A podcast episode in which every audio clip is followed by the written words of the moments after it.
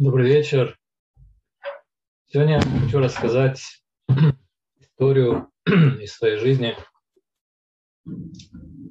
которая произошла со мной, когда я окончил институт. Я окончил Грузинский политехнический институт в Тбилиси. Тогда только начинал соблюдать Тору и заповеди. Я услышал о такой заповеди Массер Десятина. Думал, кому давать эту десятину. И тут как раз мне представился случай. Моя мама и мой папа учились в еврейской школе вместе в одном классе. В этом же классе учился один еврей. Правда, еврейского в этой школе было только то, что раз в неделю был факультативно идиш. И все. И в то, что в основном дети в классе были евреи. Конечно, мальчики и девочки учились вместе. И вот в мою маму были влюблены двое. Мой папа и еще один человек, еврей. Моя мама выбрала моего папу, в чем я, в общем-то, маме признателен, иначе я не родился на этот свет. А у этого человека сложилась жизнь очень непросто. Несколько раз женился, разводился. В конце концов, будучи уже в пожилом возрасте, он женился на молодой женщине с ребенком. Она пила. Напивалась, то есть была алкоголичка. И она не разрешала соседям приносить мужу, этому человеку, его звали Лёва, не разрешала приносить еду.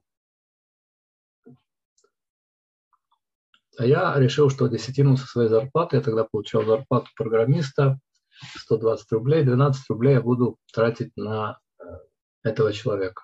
Я ходил в гастроном, в перерыв рабочий, покупал там консервы, печенье, то, что считал более-менее кошерным, приносил ему в дом, приносил ему еду. Но мне кажется, что ему не столько нужна была еда, сколько мои беседы. Мы беседовали с ним, хотя было у него часто непросто сидеть. Комната была одна в таком итальянском дворике, еще была прихожая. Вот как-то я пришел к нему домой, а еще во дворе меня встретил сосед, русский Иван. Он сказал мне: ты видишь, у меня большой фонарь под глазом. Вижу. Да мне Света поставила. Свету так звали жену Лёвы. За что? А я принес ему еду. За это она мне дала в глаз. Ну ничего, сказал Иван. Я уже ходил к участковому, я вызвал. Скоро придет участковый, и он ей покажет. Кузяс Мазур. Он ей покажет, где раки зимуют. Ну, хорошо, я пришел, зашел к нему, мне участкового нечего было бояться. Действительно, вскоре пришел участковый, и тогда она лежала в кровати, она сказала: выйдите оба, мне участковому, я должна переодеться. Мы вышли, стояли в прихожей, пока она переодевалась, чтобы он ее забрал в отделение.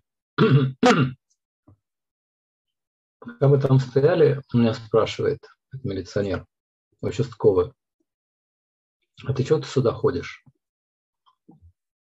Я говорю: я еду ношу Лёве, этому человеку. Тогда он мне говорит: врешь, говорит, к бабе ходишь. К его бабе. То есть на самом деле я на него даже не обиделся, потому что, то есть, есть известная вещь, что то, что человек знает в себе, он думает обо всех так же. Поэтому я еще раз для себя выучил это правило. Коль мише посель бемо посель. Каждый, кто считает, что в ком-то есть зло, в других есть зло, оно есть прежде всего в нем самом. Так что я назвал сегодняшний нашу пятиминутку «Шершеля пам» – «Ищите женщину» или другими словами по-русски «К бабе ходишь». Счастливо вам. Я вам всем желаю, чтобы, когда вас в чем-то заподозрят, в том, в чем вы невиновны, чтобы вы отнеслись к этому так же спокойно, как и я. Спасибо. До свидания.